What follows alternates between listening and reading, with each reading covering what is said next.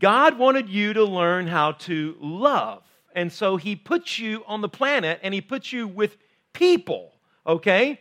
Now, some of those people might be your family, and some of those people might be your friends, and some of those people might be your church family, and some of those people might be your children, and some of those people might be your spouse. God has people around you, and it's really important that you learn how to do relationships well because that's the, that's the environment, that's the lab where you're going to learn how to love.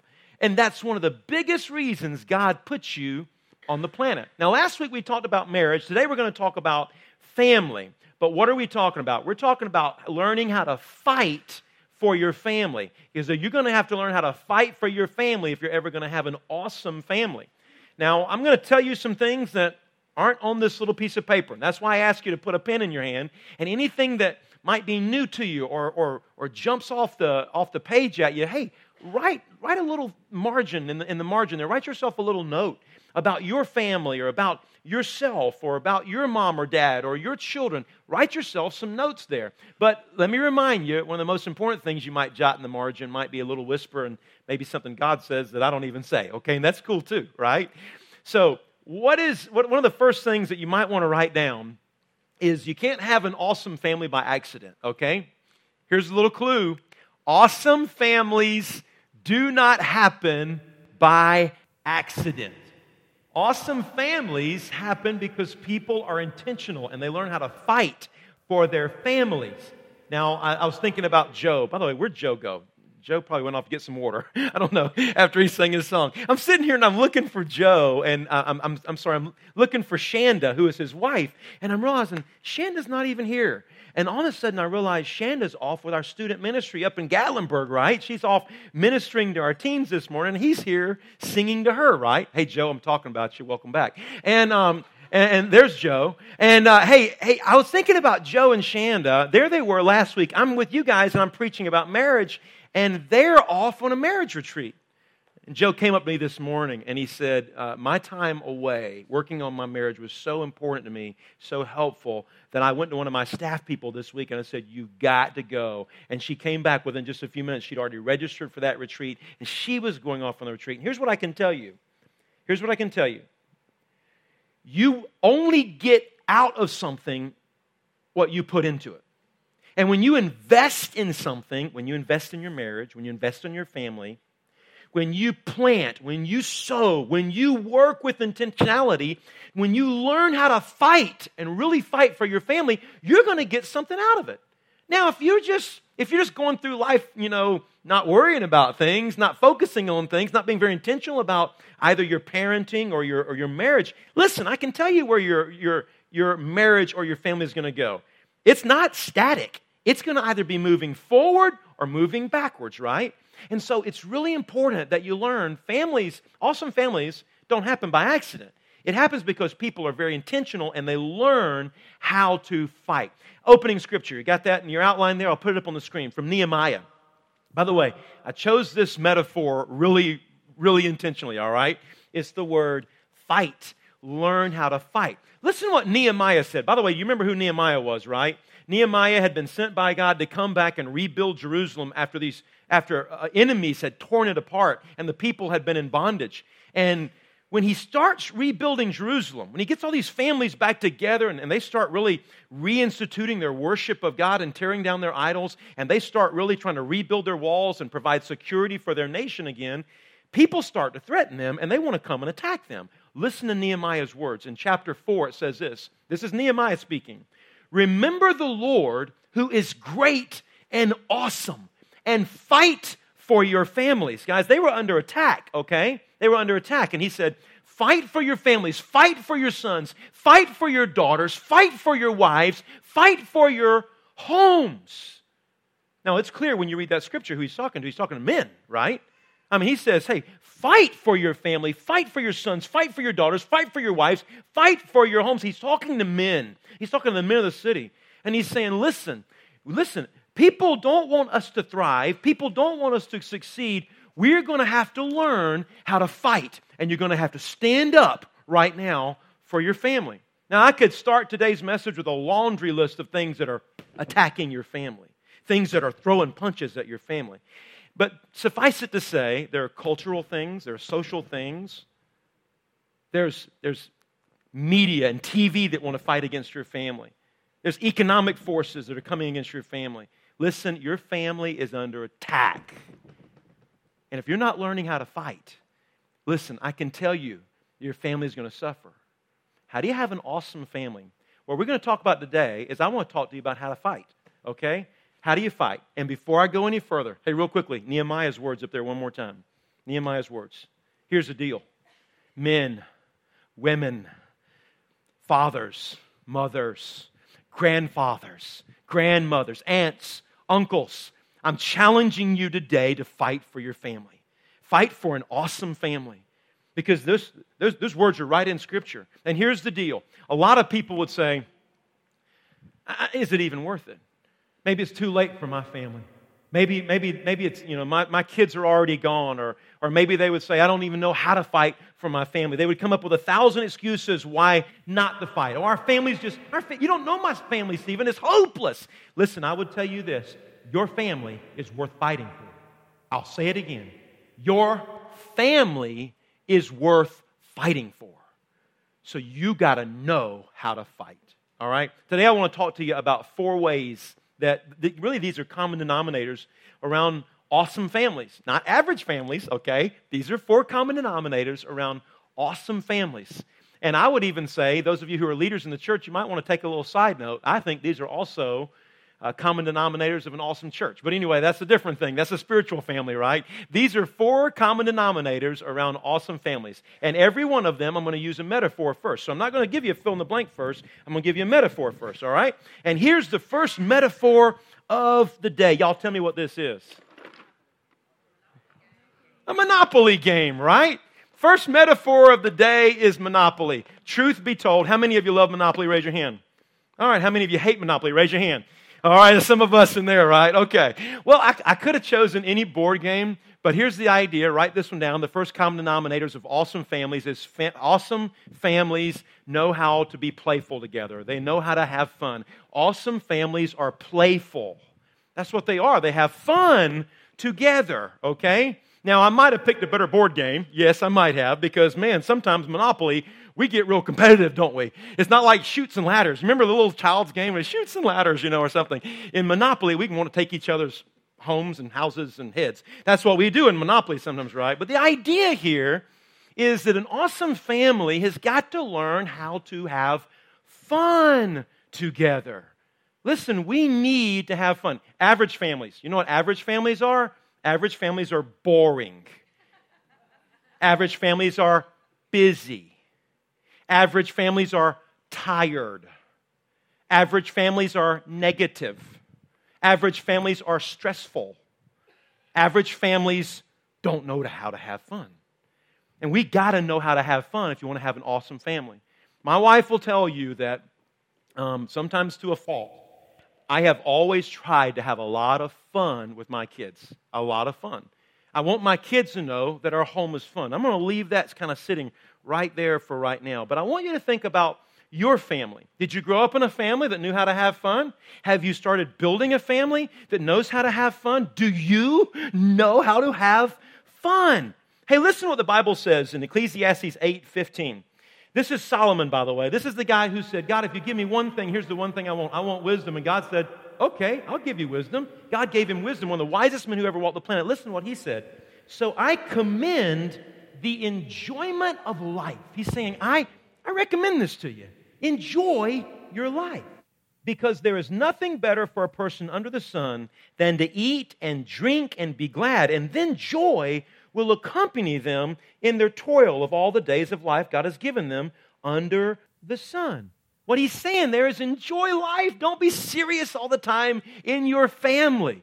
God puts you here to have fun. All work, no play makes Jack a dull boy, right? And all work, no play in your home makes your family boring and dull. It just does. So, one of the first common denominators of an awesome family is they know how to have fun together and they are playful. Um, let me give you an example of, of how I've, I've watched that even happen in our ministries here. Uh, we have a ministry here that happens every day of the week for our children uh, who we call it a kind of preschool. We call that ministry PALZ. P A L Z. Anybody know what PALZ stands for? Don't if you work for PALZ, don't tell them, okay? Anybody know what PALZ stand for? What's it stand for? P A L Z. There you go. Play and learn zone. Play and learn zone. Tammy Miller, when she was naming our ministry, PALZ, she named it because she knows, she knows what you already know. And that is that these, when children are small, one of the greatest ways they learn is through play. And they play and they learn at the same time in our PALZ ministry. And I think that's something that we have to remember about how God wired us. God doesn't want us all serious, all work all the time. God wants us really to learn how to have fun. Read this with me in 1 Timothy 6:17. Maybe you'll remember this scripture from the last series we did. 1 Timothy 6:17. God richly gives us all that we need for our enjoyment. You might want to circle that word. God has given you what you have so that you can enjoy it. What does that mean, Stephen? That means life is meant to be enjoyed, not simply endured. But a lot of people are just enduring life. They're not really enjoying the life that they have with their family. And so if you're, if you're here today and you're saying, ah, Stephen, I would love to enjoy my family more, we're just too busy. I would tell you if you're too busy to enjoy life, you're too busy. Because God puts you on the planet to enjoy life. Read this Ecclesiastes 11 8. People ought to enjoy every day of their lives no matter how long they live. I, I, in, my, in my outline, I underline the word every, enjoy every day. Why is, why is God's word say enjoy every day? Because you don't know how many days you got, right? I mean, you don't know how many days you're going to be on the planet.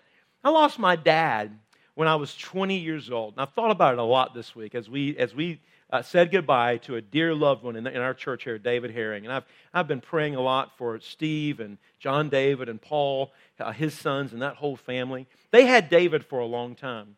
But it's made me ponder a little bit about how I lost my dad when I was a sophomore in college, 20 years of age. And you know what? If I'd have known that I was going to lose my dad so long, so early in life, can you imagine how much, how many more conversations I would try to have with him? Can you imagine how many more times we try to stand in the front yard and throw some football together? I think what God's word is saying is you don't know how long you have. And so you have got to enjoy life with the family that God has given you. Ecclesiastes 9 9. These are all words of, of Solomon, right? These are, this is the wise guy.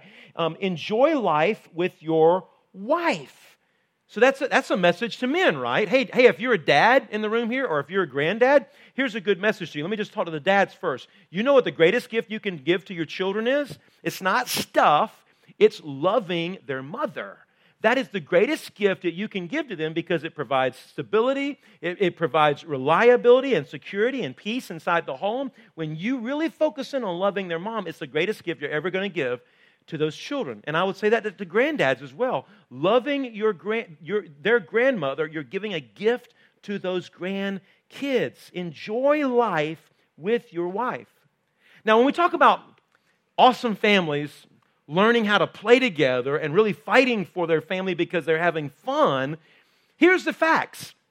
Your family is not a boot camp, okay? Have you ever thought about that before? Your family, so don't run it like it's a boot camp, okay? Another fact your family is not a business. So don't try to run it like it's a business, okay? Your family is a family. And you've got to learn how to have fun together. And a lot of times you play together your love comes out. I don't know what kind of granddad I'm going to be. One day I do. But can I just tell you, I was thinking about it in preparation for this message.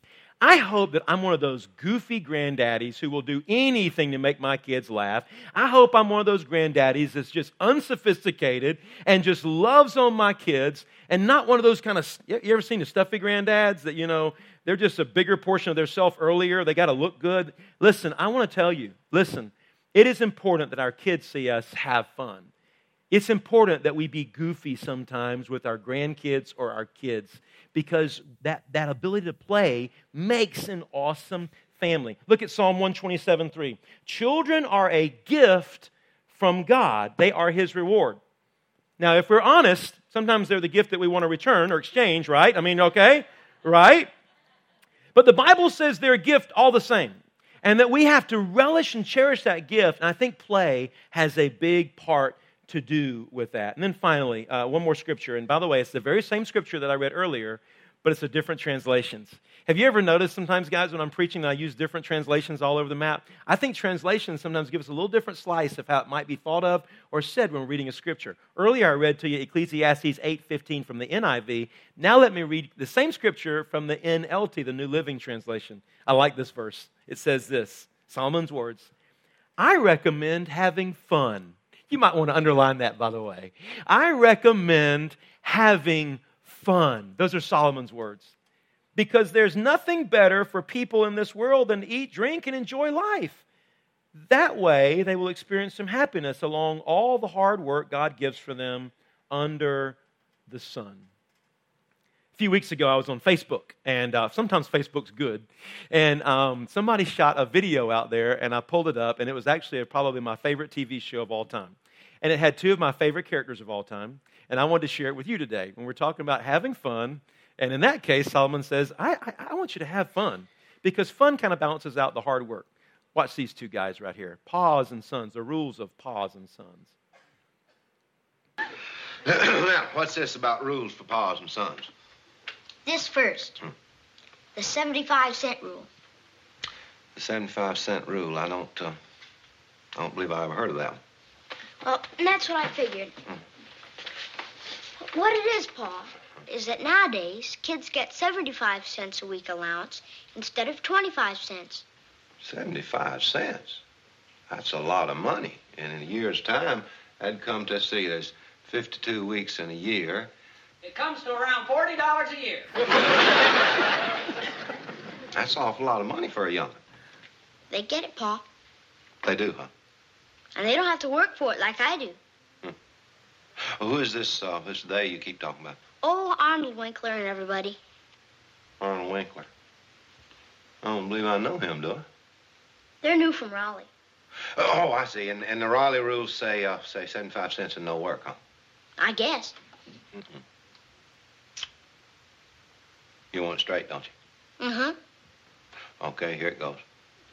There are no rules for Pa's and Sons. Uh, it's as simple as this. Each, uh, each mother or father raises his boy or girl, as the case may be, the way that uh, he thinks is best. And I think it's best for you to get a quarter and work for it. You see, when you give something, in this instance, cleaning the garage, and you get something in return, like a quarter, well, that's the greatest feeling in the world. You do feel good after working, don't you? Uh-huh. Good and tired. well, as, uh, as you get bigger, well, you'll be doing more and more work for more and more return, and that good feeling will get bigger. Do you understand what I mean? I think so. Good. I'm not going to get the 75 cents. and I have to work for the 25. Right. All clear to you? Yeah. The bigger you get, the tireder you get. well, uh, you just you just think about that for a while. Do I have to? Don't you want to think about it? It makes me kind of sad. well, the thing to do when you're feeling sad is to shoot for the good feeling. Clean the garage. Right. So long, Paul. So long. so long, Paul. Hey, listen, you know what the Bible says, and we all know this. The Bible says that if you don't work, you don't eat, right? And a lot of times we teach our kids that part of the Bible. We teach them a work ethic. We teach them how to work, we teach them how to go, but here's the, here's the flip side of that. And Solomon's right about the whole thing in Ecclesiastes. He says, listen, you're going to have, teach your kids, it's going to be a hard life. There's going to be some tough times in life, and there's going to be a work side of life. So you got to learn how to have the enjoyment side of life too.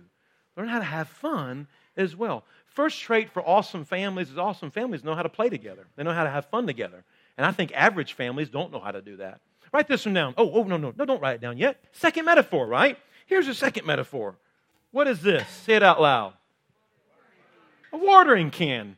Watering can represents growth. If you got your pen, write this down if you will. Awesome families encourage growth. Awesome families are not about staying the same, they're about trying to grow together, they're about trying to grow up. Now, we're not talking about just kids, okay? When I talk about awesome families are encouraging growth, that means dad never stops growing. Mom never stops growing. The kids don't stop growing. Together, we are going to grow. Now, let me tell you, let me go back to those average families for a minute, okay? Average families don't grow. They're the same as they were before. Now, here's the question to every dad in this place and every mom in this place Are you smarter this year than you were last year? Are you growing? I mean, have you grown and what are you doing to grow? See, awesome families encourage growth. Look at this scripture from Luke 2 52. Jesus grew in wisdom, underline that word, and stature, underline that word, in favor with God, underline favor with God, and man, underline the word man. Do you realize that's four different types of growth? Has that ever dawned on you, that very short scripture that is about how Jesus was growing up as a child? Has that ever dawned on you, the four different types of growth right there? Look at them. It's very simple. And I think it's just so brilliant. The Holy Spirit gives us this, right? Jesus grew in wisdom. What is that? That's intellect, right? Intellectual growth. He grew in stature. That's physical growth. He grew up in stature, right? Look at the next one. He grew in favor with God. That's spiritual growth. You see that? And then finally, and man, that's social growth. Do you see the four different ways Jesus was growing? And here's the point we have all, dad, mom, kids, everybody in the family, awesome families grow, and they don't stop growing. Now, in your outline today, I wrote down a few thoughts about this growth thing, and, I, and, and I think there are five things that our kids have got to learn and grow to learn in our homes. And if they get to the place where they're moving out of our homes and they haven't learned these five things, it's going to be a mess in their world because they will not have grown to learn these things from moms and dads who are growing and learning these things as well. And I'm going to go, go through them really quick, but I think they're important. And if you're a mom or a dad, I hope that you'll take note because this is a way that you can teach and grow inside your family and make sure you're fighting for your family kind of like Andy was doing with Opie, trying to teach him very important lessons. And the first one is this five things that if you don't learn at home, you're in a mess once you get out in the real world. And the first one is this how to deal with your feelings, how to deal with how you feel, how to deal with your feelings. What do you mean by that, Stephen? I mean, it, you, our children have got to learn how to recognize how they feel, not feel guilty for how they feel, learn how to name how they feel, learn how to express how they feel. It is really important for our children while they're growing up to learn how to express and to deal with their feelings. Have you ever seen the, the kid crying in the grocery store uh, and the, or, or Walmart, and the mom and dad says, "You stop crying right now." You ever seen that before, right? Which makes no sense because the kid goes, you know, they're doing all that because it's really hard to stop the feelings. And the truth of the matter is, it's not really good. I mean, I know why we do that. I, I get why we do that. But that's a great metaphor for uh, a child that grows up in a home and is taught to stuff their feelings, not to, know, not to ever learn how to express their feelings. And let me tell you, a lot of kids grow up in homes where they're never taught how to recognize their feelings, express their feelings, how to deal with their feelings. You know what they're taught to do? They're taught to take their feelings and just shove them under the rug and act like they're not there. They're taught to do that, and they're never really taught to how to, how to deal with how they feel. I think it's very important in our homes we teach our kids with, how to deal with what they feel, deal with their emotions. Here's a second one they need to learn how to handle conflict. By the way, I would even say mom and dad need to learn how to handle conflict right too. Handling conflict is so important, and it's so many times it's done the wrong way. Conflict comes, we, we handle our conflict by yelling, by saying things we should never say, instead of understanding that conflict dealt with in healthy ways will always take us to a deeper place of intimacy. Our children, listen, our children model what they see. So if you don't know how to deal with conflict well, your children will grow up modeling how they saw you deal with conflict. This is why it's important for moms and dads and all the kids to never stop growing. Are you reading? Are you learning? Are you do you know how to handle conflict? And if you don't, learn it quick. Get into it and, and watch and read and learn how to handle conflict. A third one, how to handle loss. How to handle loss. A lot of children are, are never taught, again, how to handle loss. They're, they're almost um, insulated and they're almost bubble wrapped and they're almost kept at this place where you know loss isn't really going to happen for you or you don't have to worry about this and then you know what happens in the real world right they grow up, and everybody's going to experience loss loss of a job, loss of a house, loss of death of a, death of a loved one, loss of a relationship. Our children will experience loss. And here's the question Do we know how to handle loss? And have, are we teaching our children to know how to handle loss? A couple more, real quickly. Uh, here's one What values matter most? Write that one down. Uh, we need to teach our children what values matter most. Because if we don't teach them the values that matter the most, they're going to pull the values from somewhere else. And it's more than likely going to be their school or their friends or their TV shows. They're going to pull their values from somewhere. And so we need to be very intentional about the values we're teaching our children. And then, and then final thought here another thing, they need to learn from us good habits, not bad habits. You can find bad habits everywhere. Bad habits are all around us all the time. The question is are our children learning good habits? And I'll say it one more time. Our children learn and model from us. They, whatever they see, that's what they do. So, what are the good habits? I mean, I love the fact that you're in church today, so I'm not going to preach to the choir, right? But if your child sees you going to church to be with other Christians, you're modeling a good habit, right? I'm not, this is not me by myself. I'm going to learn. I'm going to meet with other Christians. I'm going to grow closer to God. Your children, your grandchildren will model you if they see you doing it teaching them good habits? Are, we, are you teaching them the right the way to, to fill themselves with good stuff and not bad stuff? Are you, are you modeling the right kind of movies or the right kind of radio, the right kind of music to listen to? Model that for our children. Hey, here's, here's the scripture Deuteronomy 6 7. This is Moses talking to parents.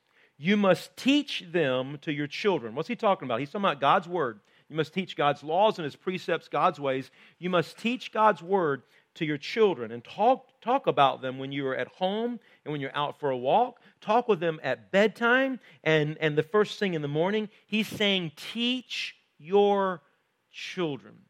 One final thought here, real quickly. If you're going to have an awesome family, it's got it's got to be a family that continues to grow, right? Here's the final thought growth doesn't happen through criticism. And a lot of people think that. You might want to write that down in the margin somewhere. Growth doesn't happen by you criticizing your kids all the time and you, you saying, well, this and that, you're doing this and that wrong. That's not really how growth happens. Growth happens right here from Moses' words as we teach our children. And the best teachers, listen, my wife is a teacher, the best teachers don't spend their day criticizing our children, right? So we as parents have to be very careful about criticizing our kids. They don't learn through criticism. And here's the second thing they really don't learn well by comparison by comparison. So be very careful when you're trying to help your kids grow. You're taking that criticism stuff, take it out of the equation. That comparison stuff, take it out of the equation. See the water can? You know what Moses was saying? He was saying it's so important that you are growing and that as you journey along the way, that you are helping them grow, teaching them God's word. Do it at all times. Do it while you're walking down the road. Do it while it's nighttime and in the bed. Do it in the early morning. You are responsible for growing your family. That's how you learn how to fight. How are you growing? Third thing, third metaphor. Okay, I'm, I'm, i got to give a little caveat here on this third metaphor. Um, don't get caught up in the symbol of the metaphor. Nod your head. Okay. Don't get caught up in the um, color of the metaphor. Nod your head. Okay. Because it's just the only one I got. Okay. I, I, had to go to my own closet to find this, and it's a poncho and um, it's what I wear at the University of Georgia football games, okay? Uh, so I'm going to put this on for a minute because this is, this is the metaphor for awesome families, all right? The third thing, right? It's the idea of a poncho, of a raincoat, all right? It's the idea that a family, an awesome family, is a protection in the life, in storms, all right? That's what your family needs to be a protection in the life that, you that where storms are going to come. You, we have to learn how to protect each other. And by the way, I'm not just talking about moms and dads protecting each other or protecting our kids. I'm talking about learning every member how to protect the rest of the family. Jesus one time was teaching Matthew 5, uh, Sermon on the Mount, right? And when Jesus was teaching what I believe to be the most famous sermon ever preached, best sermon ever preached, Matthew 5 through 7, he said it this way in Matthew 5. And it talks about storms, right? Life's going to be difficult. God causes his sun to rise on the evil and the good, and he sends rain on the righteous and on the unrighteous. And what does that teach me? You know what that teaches me?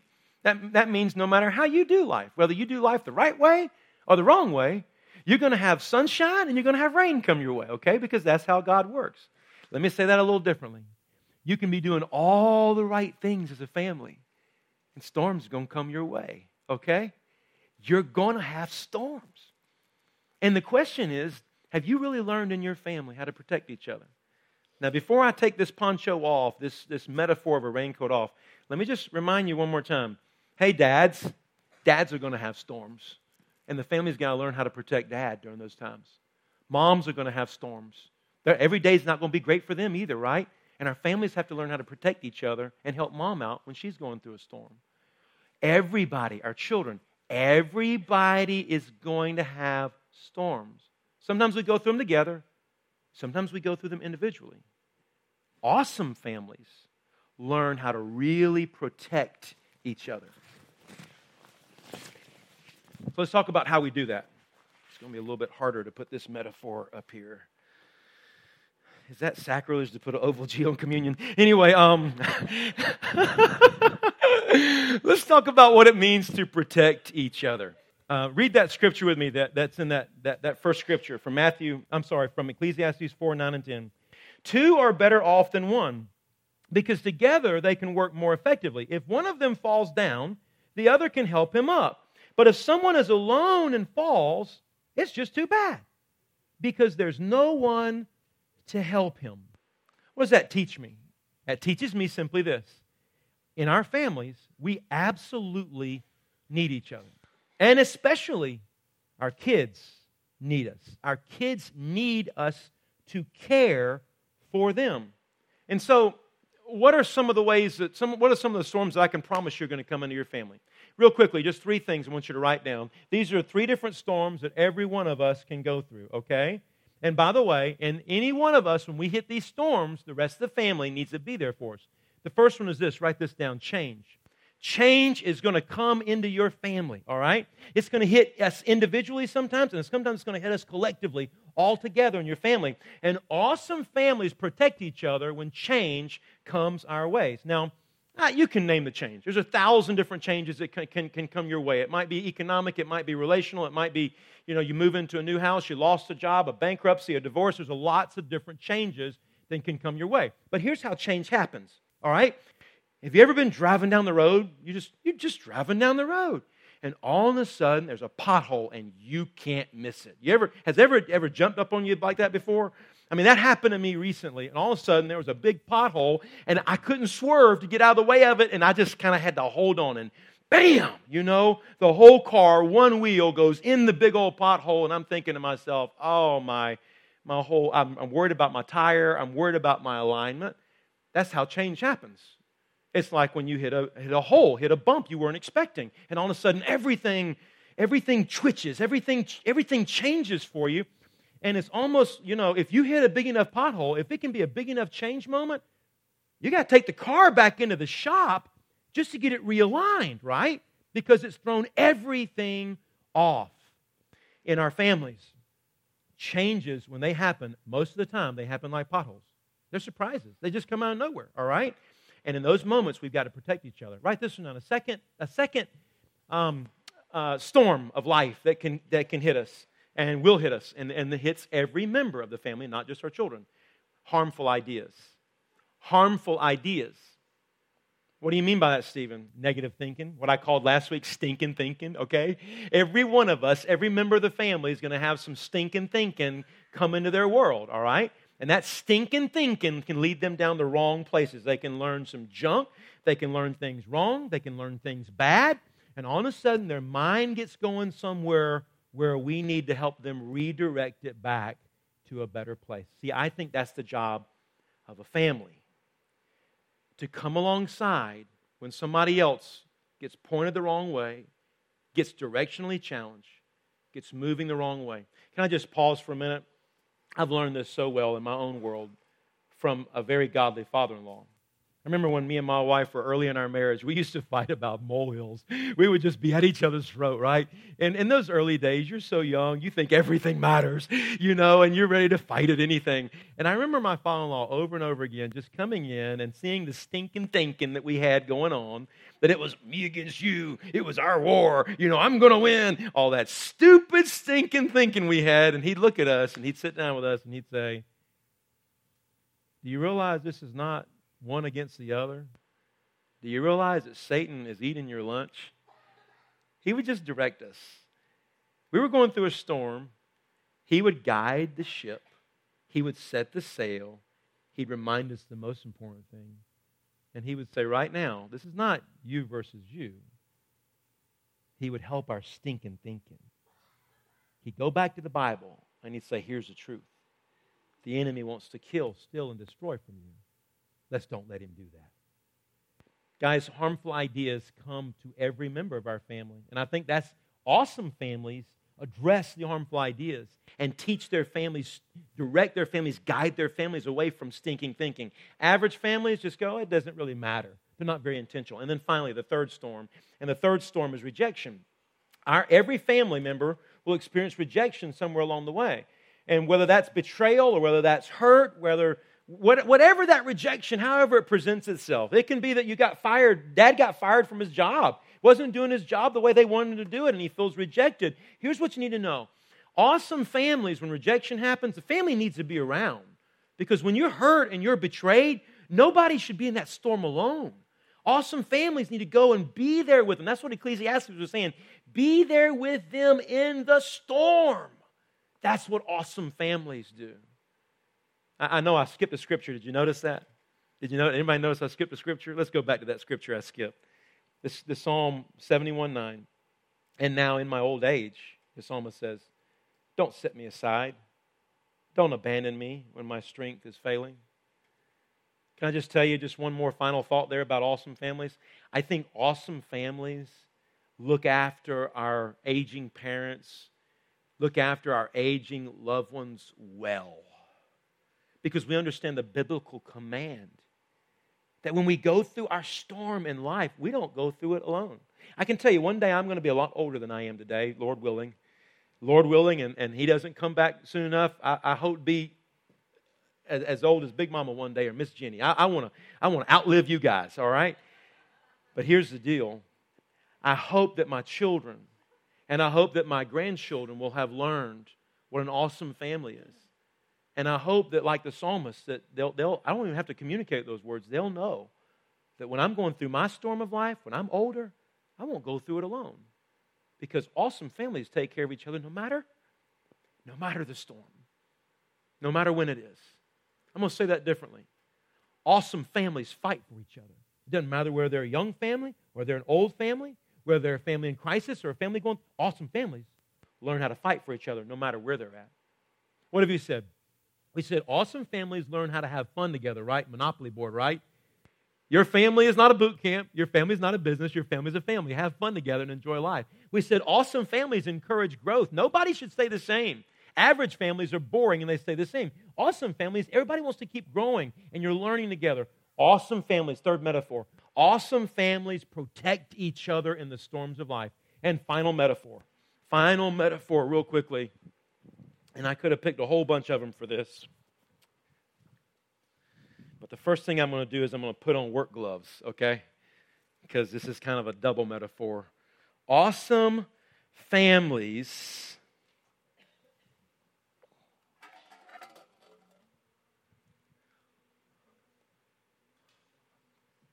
know how to serve. They serve God and they serve others. That's what awesome families do. Part of the reason I put on the work gloves is because it's not always a, you know, a butlerish type of serve, not always clean and nice and tidy. Sometimes it's hands dirty, right? But awesome families are not selfish. I want to write that down. Average families, they're selfish. Average families, they have this mentality, okay? They haven't learned God's way. They have a mentality. And here's the mentality us four, no more. It's about us. Everybody that matters is in this house. We don't really care about beyond this. We look after our own. That's us. Can I tell you that's some stinking thinking? And that is so much against God's word. Awesome families aren't selfish. Awesome families are thinking of other people and thinking of God. Can I tell you, I was, I was preparing these notes and my mind went back to me showing up in McDonough, Georgia. Didn't know a soul here. And I felt like God was calling me to plant a church. And you know what I had to do? In order to plant a church, I had to start casting a vision to reach lost people who were unconnected to God and given up on God and His church. But in order to do that, I had to talk to people, moms and dads and grandmas and granddads, and I had to say, hey, is there a chance that you and your family would come and help me plant a church that reaches lost people for Jesus? I can't give you a playground. I can't give you a, a, a building. I can't give you a music program. I can't give you a gym. I can't give you, I can't give you anything. I can't promise you anything. Would you be willing to be selfless? And would you be willing to take a chance and let your family learn to serve God and others? And it'll be a great sacrifice. Can I tell you that from the start of this church, we had some awesome families? I'm not talking about average families. We had some awesome families who understood that really good families, they're not selfish, they're selfless. And they understand that God put us on the planet for mission. God didn't put us on the planet to be selfish, God put us on the planet to serve the world. Awesome families serve God and they serve others really, really well. Look at the Bible says, Hebrews 10 24. Let us think about each other and help each other to show love and to do good deeds.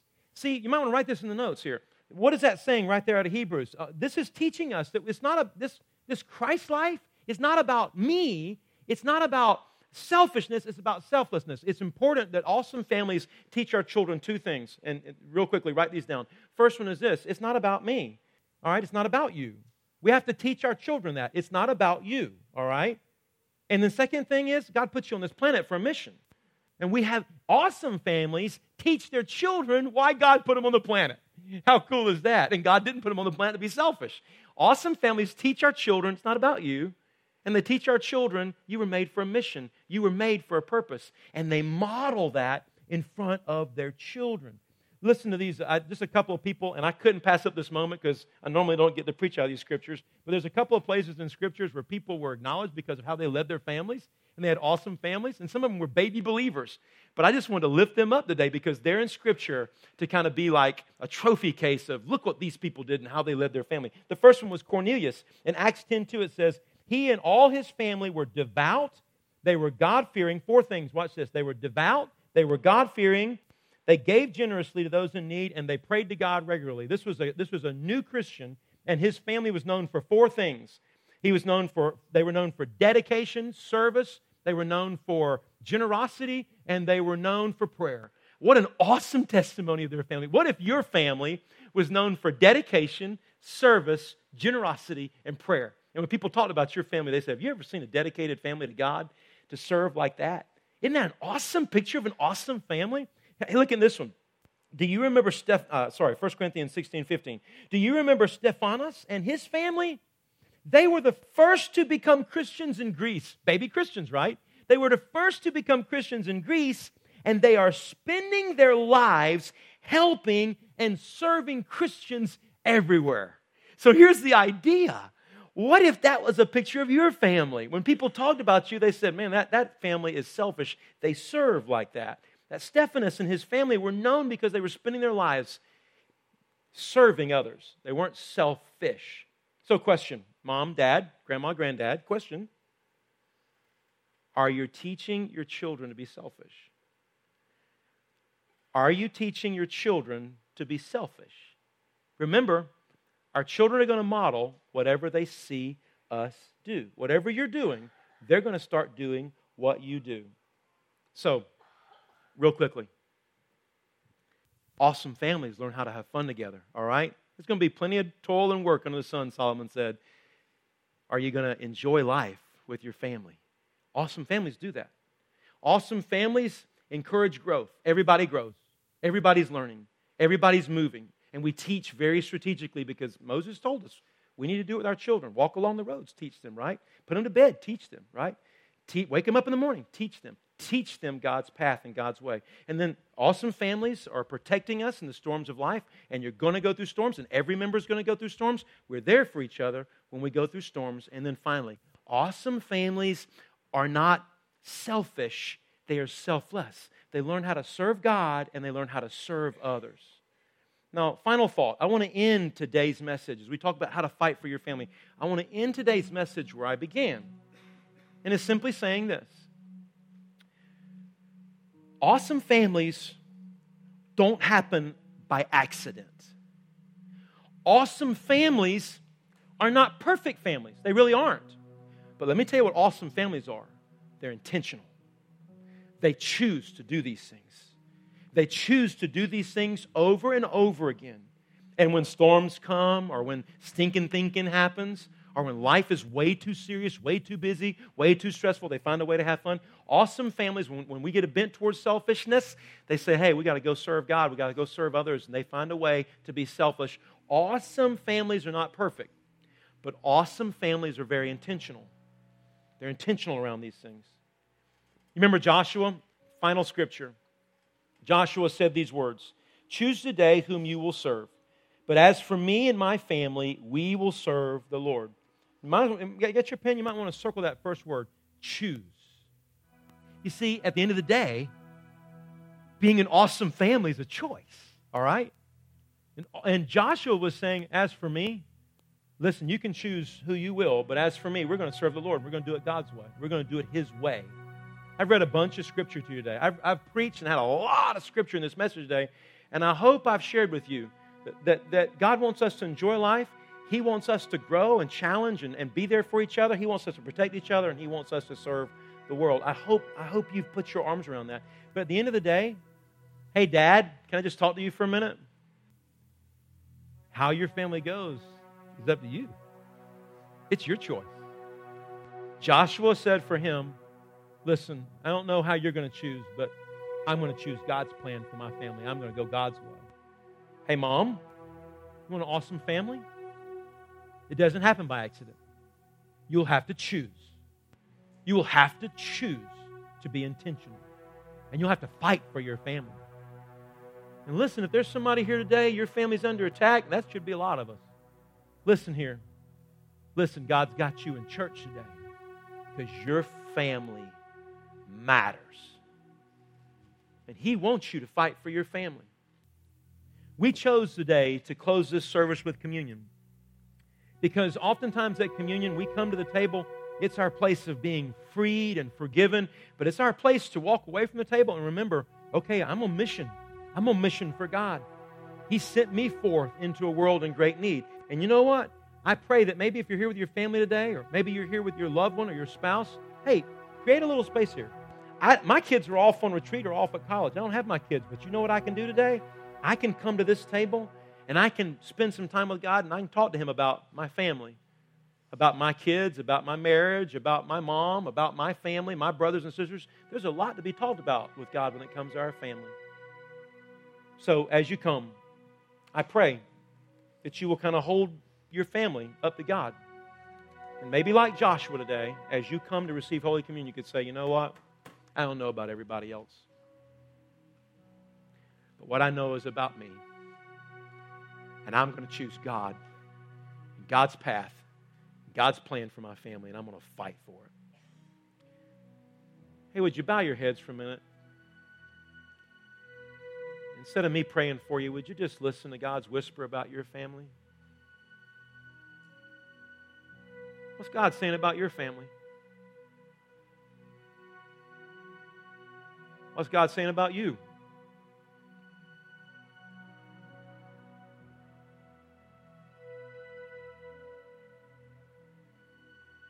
Hmm.